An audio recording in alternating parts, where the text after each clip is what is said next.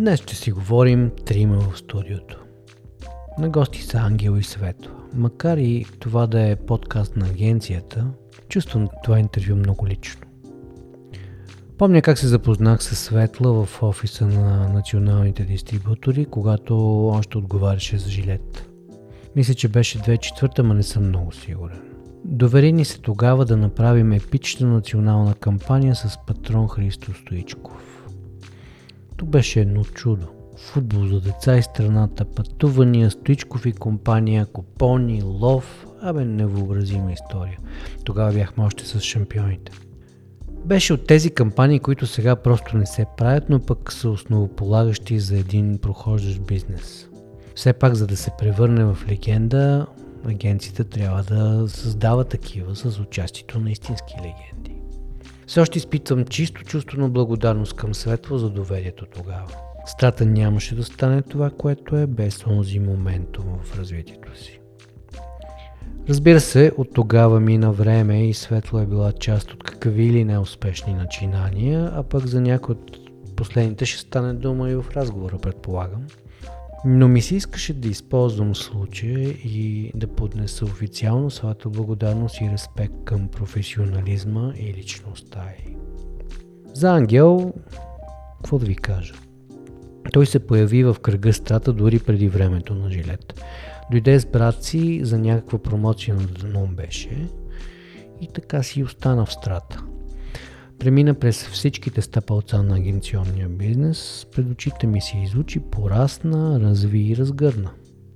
След като изчерпа възможностите за развитие в обслужването на локални клиенти, е, и се забърка в една сърдечна история, в резултат на която трябваше да избираме костюм за сватбата му, а пък на самата сватба станах кум. Та дойде време да се включи в опитите да изведем страта не на три морета, но на три континента. Всъщност на два, но в три свята. Значи България, Индия и Япония. Голямо приключение, което още не е и завършило всъщност. Не можахме само в Япония да го заведем, но пък осигурихме японка за асистент. Въобще много получи, много му се случи под крилото на страта и мисля си, все за добро е било. Разбира се, подобно на Аничо Лашка, с която вече си говорихме пред вас, Постепенно дойде време да поеме по свой път и също като Ани, той избра следващата крачка в развитието да е семейството, което да е бизнес. Или иначе казано, бизнесът да е семейство, абе, няма значение как е казано, важното е, че добре ми се получава и на двамата. Сами разбирате, следва втора серия в нашето изследване как да продължим кариерното си развитие след съотделната си работа в агенция или има ли живот след агенцията. Влизам в ролята на кум. Пред вас е семейство Лесови. Тя диференциацията от бизнес и лично всъщност е много размита в един момент. Е, да. Е, си така много. си. Нали, ако имаш житейската си философия, мироглед и го вкараш в бизнеса, всъщност, когато го вкараш, то тогава се получават нещата. Да, да, точно така. И това всъщност правиме от колко време вече. Бая време. Така, така. А, нищо лично, just business не е вярно. Как няма е. нищо общо. Няма обратно. Така да е. Еволюирано и, и, и се променя. При, примерно това, което се правеше в агенция, вече не се прави. Прави, прави си го този, който е онъра на марката. И в тази връзка какво правите в момента? What are you doing, lady? Аз какво правя? Ами, ако искаш ти светло първо. Ами, аз съм, аз съм всъщност създател и собственик на едни натурални безалкохолни напитки. А, Ангел обича да казва, че това са първите, здра... първата здравословна альтернатива на пазара на безалкохолните напитки и а, това е нещо, с което, което определено в момента а, запълва ежедневието ми и не само. А, и нощите, и дните, и, семей, и, и семейните ни разговори на масата, и ежедневието на децата, но като цяло с това се занимавам. Тоест живеете бизнеса. Живеем го този бизнес и то... И то семейно е, се живее. Живеем го вече повече от година. Първоначално това стоеше близо две години в чекмеджето като идея, докато аз качвах стълбицата на корпоративната кариера. Е, тук исках да те, да те прекъсна и да те попитам. Твой успех не е от сега, то е от преди. Но какво се промени в погледа ти сега, когато менажираш своя собствен продукт, от преди когато менажираше корпоративни продукти, пак с даже с по-голям мащаб, може би.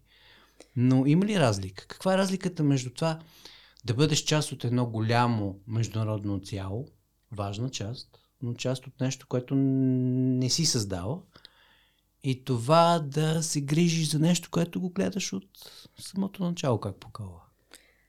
Има голяма разлика и не чак толкова голяма разлика в интерес. Точно това ме интересува, принципно. А, принципите, които прилагаш реално като, като бизнес са едни и същи. Поне трябва да бъдат най-малкото, за да подхождаш, да. За да подхождаш професионално към това, с което се занимаваш. Дали това ще, дали това ще бъде чужд продукт, който ти трябва да наложиш на даден пазар или това ще бъде твой собствен. Mm. Но пък също време разликата е огромна, защото ти нямаш празен ход в този случай. Ще ти дам пример. Преди, пред, пред, предишният ми свят и живот, когато има нов план за лансиране на нов продукт, всичко започва по книга. Изправя се маркетинг човека пред тебе, започва да ти представя плановете, ти слушаш горе-долу с половин ухо, защото като цяло не е нещо, кой знае какво, което вече да не си го правил. Знаеш, че е окей. Кой е нашия таргет, кой е консуматора, какво трябва да се направи. Малко или много поглеждаш през призмата на една арогантност и си казваш, добре, аз ще го сложа в 2000 обекта, ако върви, върви този продукт. Ако не върви, делистваме и чакаме следващия лонч. Сега обаче ти нямаш празен ход, защото си вложил първо всичките семейни спестяване, цялата енергия, емоция на тебе и на цялото ти семейство. И ако този продукт не успее, ти буквално нямаш празен ход. Не можеш просто да зачеркнеш всичко и да започнеш нещо друго от начало, защото най-малкото нито финансово, нито емоционално можеш да го подхванеш така. Ами всъщност свободен ход имаш винаги във всеки един момент. Агенцията от една страна нали, добре се развива и, и добре върви, но разликата в подходите от корпоративното и предприемаческото, всъщност едните работят от пауъра на много големи, мощни, както каза тя, ще го сложа в едни 2000 обекта, но там работи топ to bottom. Те гърмат с бюджетите, гърмат с а, с всичките подходи, докато предприемачеството, то е, както обичаме да кажем, то е едно доста самотно занимание в началото и там работиш bottom to top. Ти трябва да проходиш всичкото това, създавайки го, от листингите, пред, да минеш през това да докажеш някаква достоверност, да те знаят, да те видят, да те опитат изобщо. Какво означава те консидерват вече за консумацията. Това е основната разлика. Можеш да ми кажеш с едно изречение какво да си предприемач според теб? В едно изречение какво да си предприемач? Ми как го чувстваш? Защото топ-то ботом, аз Не, не, ми, ми, големите компании сипват много неща и работят, докато когато си малък и си заложил всичко, което имаш без да предвидиш и COVID ситуации и така нататък, риска е голям. Особено когато имаш и три деца, особено когато си изтеглил и порядъчно количество кредити. Но това си... може да, да го каже един човек, който се притеснява, че ще го вълнат, защото е издънил в компанията нещо. А, така так. че личния, личния момент. Има много емоция. То го има, нали? Да, да, да. То там идва и видес, нали? Освен, че от старолатински означава жив пълен с живот, то е Вивиана, Йоан, Дамян, Ангел да, и Светла. Да. И това е петчленото ни семейство. И всъщност е много лично, когато е предприемаческо и когато го започваш и го създаваш от нулата, ти на практика го отгледаш като едно дете. Тоест, може ли да приемем, че твоето определение за предприемачеството е нещо много лично? Много е лично. Okay. Звучи добре. Нали? Звучи като слоган. Нещо даже. много лично е, да. Нещо а, много лично. Предприемачеството е като да отгледаш дете. Нали, аз през призмата на Тук женското, не така, през призмата на женското, през призмата на а, опитен родител, нали, мога да твърдя, че сме вече с а, три броя по трасето. Това е като да отгледаш дете, което означава ти влагаш първоначалните си планове, надежди, опит и всичко, което имаш като капацитет в раждането на, на нещо, което трябва да бъде отгледано, с цялата емоция, грешки, финансови, емоционални, възпитателни по трасето, до момента, в който ти може би трябва да си готов и да го пуснеш. Да го пуснеш в смисъла. И тук не говоря вече през призмата на бизнесите и стартъпите да го продадеш и да направиш успешен екзит, по-скоро да го пуснеш, да бъде достатъчно голямо и самостоятелно и да може само да се управлява. И да, не, да обаче бизнес план при детето има ли? Защото то, както знаем от книгите, обикновено не изпълняват бизнес плана. Те го карат в една посока, то отива в ами, друга посока. То, същото и в предприемачеството. предприемачеството е така. Абе, не е точно така. Точно ами аз ще ти кажа, бизнес, ако знаеш как изглеждаше бизнес плана на хартия преди да, преди да стартира, беше с едни 8 милиона бутилки, които трябваше да се продадат в края на първата година. Тоест, а вече ма, обобщеното определение предприемачеството е нещо много лично, което отива където си иска. Точно така. линии, да. Чудесно. Метафората е много точна. даже даже ен, ентусиазма и еуфорията е в момента на правенето. После почва се случи на търпение. Точно така. Добре, а, понеже и тримата сме били преди да се дигитализира така безпощадно положението и все още сме вече в новите реалности, ще го задам, за да не е сух въпроса. Какво според вас загубиха хората, когато се отказаха от телефона с шайба? Какво загубихме? Защото предприемачеството по това време, когато телефон е бил с шайба и сегашното, също е било различно. Тази свързаност непрестанна. Въобще как го чувствате? Онова време и това време. Не говоря за носталгия по а, билетчето от колко беше? От 6 стотинки ли беше? Много спечелихме. Какво, какво загубихме? загубихме? Загубихме времето да бъдем сами с мислите си. Със сигурност. Разбира се, загубихме и онова търпение, което когато не искаш да набереш цифрата 6 и няколко пъти я въртиш и тя никога не закача тая шестица. И прословутата грешка. и дуплекс. И с прословутата грешка, да. Тоест загубихме възможността да бъркаме толкова. Дали е така?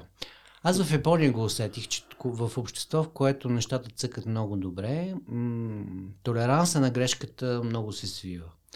И това от една страна изглежда добре, от друга страна е много фрустриращо. Хората са изключително тревожни, когато не могат да бъркат. Нашата природа е да бъркаме. Загубихме моментите на забави. Забави. Да. Да забавиш малко и да дръпнеш устрани, да погледнеш устрани си в една непрестанна дигитална въртележка или комуникационна въртележка. Между 6 и 8 хиляди рекламни съобщения ти получава мозъка с или без да им обърнеш внимание на ден и това е потрясаващо. Голяма част от мозъците, особено малките, по мое наблюдение, не са подготвени за това. Добре, според вас ще има ли някога, може би вече има дигитално ходене на кафе? Ходене на кафе, да. не говоря толкова Определено за пиенето. То вече има. Определено ще има. Тоест смятате, че дигитално можем да установим същия контакт, който при нас Ето, може би ще е по-трудно, но при младите генерации това е нещо съвсем нормално. Ние се прибираме един ден от а, излизане с приятели, прекрасна вечеря, телефоните на страни, хубава бутилка вино, хубава вечеря и гледаме големия ни син, един такъв силно развълнуван, поизпотен. Какво става, бе, Йори? Бях на бар. Какъв бар си бил? Ей, тук с приятелите сяда, отваря вяра и те влизат и пред всеки час в различна стая, в различна ситуация, в различна атмосфера и са заедно. Okay.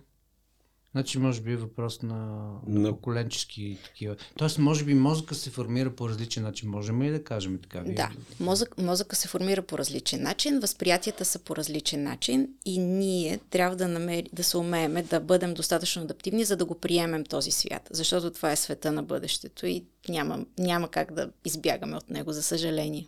А, човек може да живее в нещо без да го приеме. Това не е проблем, както знаем. Но така да е. Да, вътрешният дизонанс може би ще е по-голям. Да, ама няма да... Така е, така е. Добре, а, въпрос към Свето. Как би описал един супермаркет, ако беше от Марс? Ако беше от Марс? Ако ти беше от Марс. Трябва да питаш големия ни син по темата. Ако беше от Марс, това щеше да е а, изключително любопитно място, което по-скоро, което може би по-скоро е пълно с, а, с буклук и ненужни неща, най-вероятно. Това е супер гледна точка до сега. Никой не се сети за този мой аспект. И факт, между другото. Аз през цялото време си представям как ни същества са създали едни, една ситуация. Супер се забавляват на това, какво случва тук. И колко е безумно само по себе си. А какъв е цветът на парите според тебе?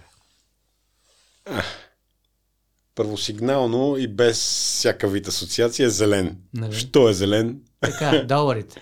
Абсолютно е ясно. Обаче дигиталните пари имат ли цвят? Имат и той е златен по същата асоциация. Я. По-скоро ловец или по-скоро градинар си? Метафорично. Аз ли? Да. О, аз съм по-скоро... Ам, по-скоро съм... да кажем, че сутрин съм градинара, вечер съм ловец. А ти, Ангел? Аз съм и двете. И Аз, двете. да, и ловец съм и рибар съм, щях да кажа. но но а, златната среда е положението. Има моменти, в които трябва да можеш да виждаш всичко и моменти, в които трябва да си целеустремени да удряш. То всъщност и това е нещо, което ни разделя нали, 20 милиона години еволюция. Мъжете са били ловци, жените са били билки и да могат да виждат всичко. И всъщност готино е да можеш и двете.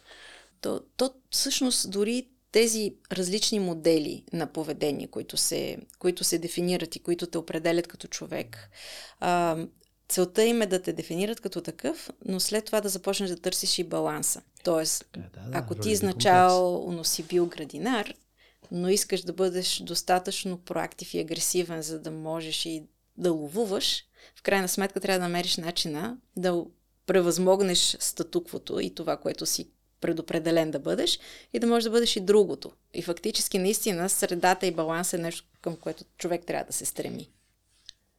Друг пак метафоричен въпрос. Какво би правил Елън Мъск, ако беше роден в Русе, според тебе?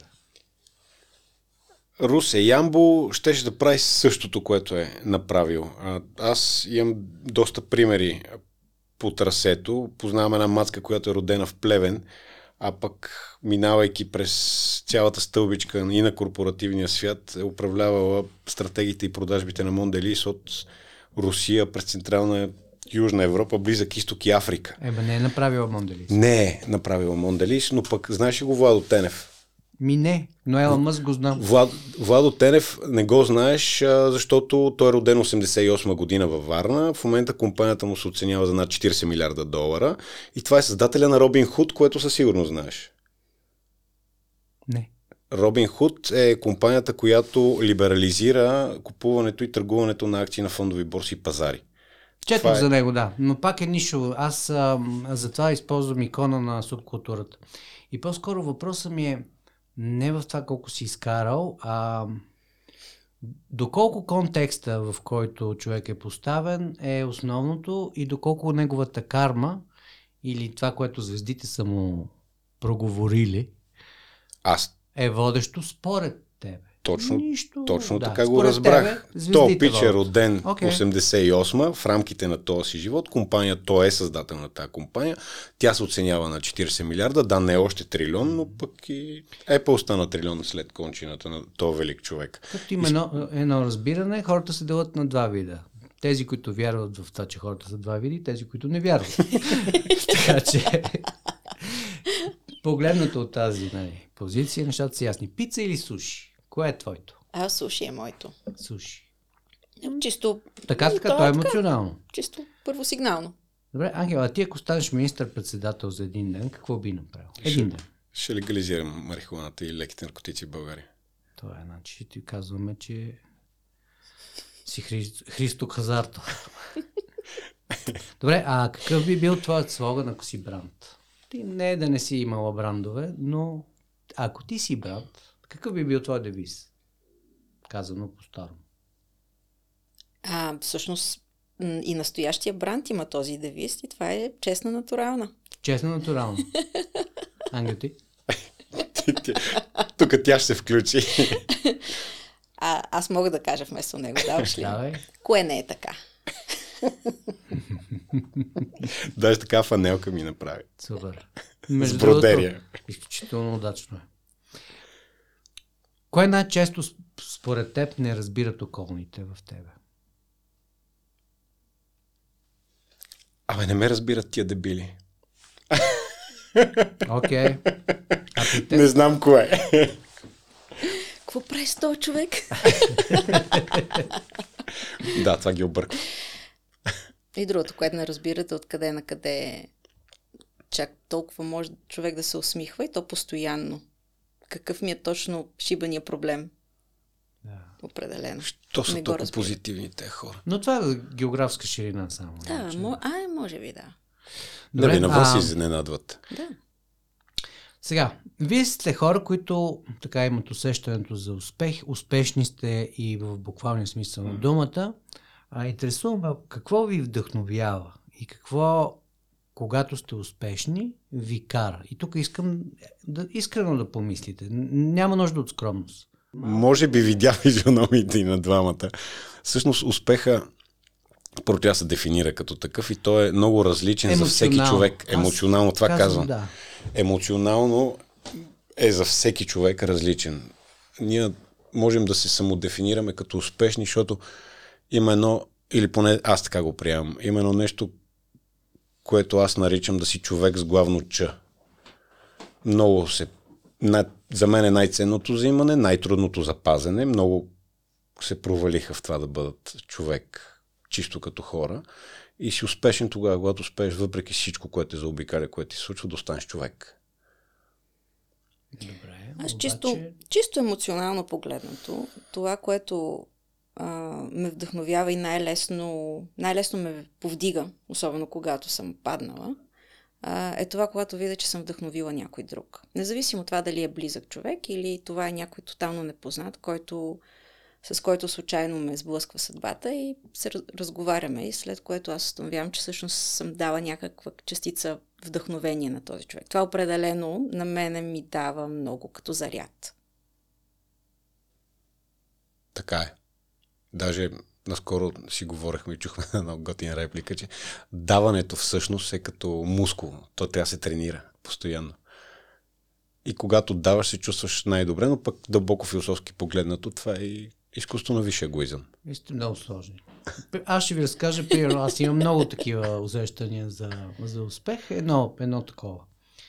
Попадам за, за втори път, мисля, че беше в Дубай. Сутрин рано е, аз съм с една кола под найем или приятел ми беше, там си спомням. Се завличам до един плаш, много приятен.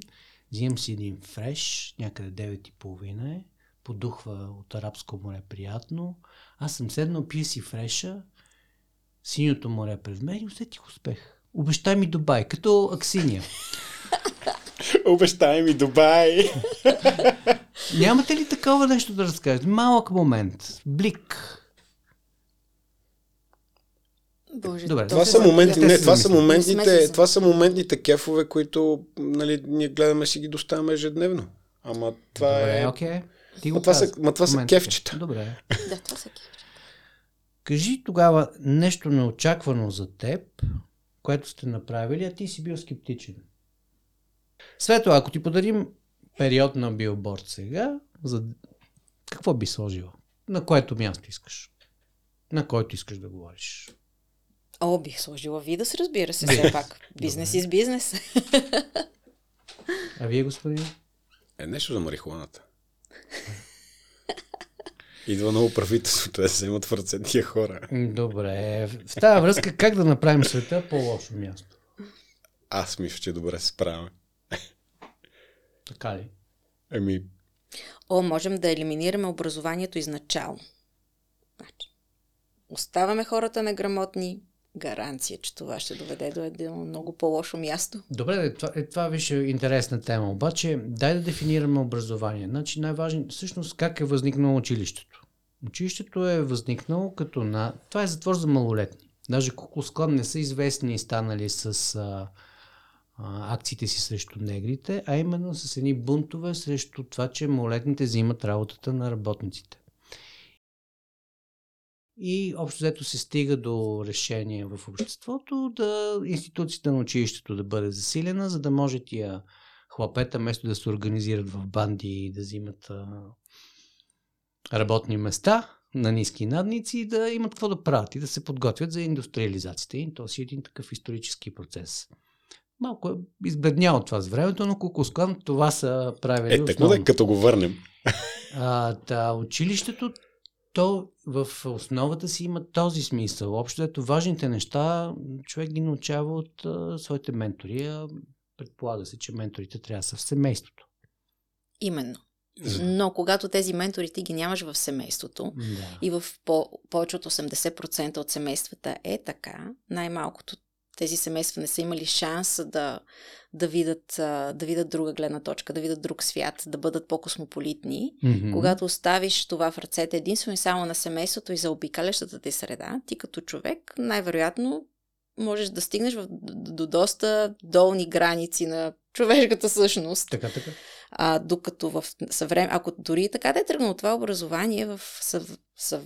съвременната му същност, идеята е то да те подготви за бъдещето, да си достатъчно космополитен, да си достатъчно mindfulness, да си човек, който може да бъде готов да, да върви напред и да бъде добър човек. Изначало обаче искам да вметна, че говорите за различни неща. Той говори за училището, ти говори за образованието. Не, аз подадох просто А, не, един то е а, като- сигнал за институцията. То е институцията, да. За- И си подготвил за следващия въпрос. Какво е 42 за теб? Възраст. Добре. Това не е за първи път за теб. За мен то се оказа, че не е нито въпрос, нито отговор. И то толкова сладко нелепо. Аз редовно го използвам в офиса. Добре. Представи си, че нямаш никакви ограничения за следващите 5 години. Ма никакви. Нито финансови, нито здравословни, нито... Нищо не те спира. Какво би правил? Не ми казвай същото. Е, баси скуката. как така нямам никакви ограничения? Нямаш ограничения. Можеш да забъркаш а, световна война, ако искаш. Аз специално ще се науча на много неща, за които не съм имал време, а пък имам огромно желание и със сигурност ще изкарам много повече време с семейството си. Тоест ти ще идеш на училище и ще гледаш децата. Да. Чудесно. Точно това исках да попитам. Ти как ги виждаш? Ще се щупа от пътуване. Защото не се напътува. Липсвам. В друг един на мен. Но липсва, да. пътуване, което да можем да се забиеме една година из Непал. Пътуване, където можем да хванем яхта и да обиколим всички морета. Такъв тип пътуване. Тоест връщаме се на шайбата. Да. Да. И то в Го. Значи 5 години телефон без шайба, ако мога Абсолютно. да обобща. Добре. Добре. Най-сполучлив комплимент, който си получавал. За селс човек не си чак толкова глупава. Това в рамките на А шегата, ти? разбира се. Чудесно беше. Ще изрежем това в рамките на сега. Аз не знам. Добре.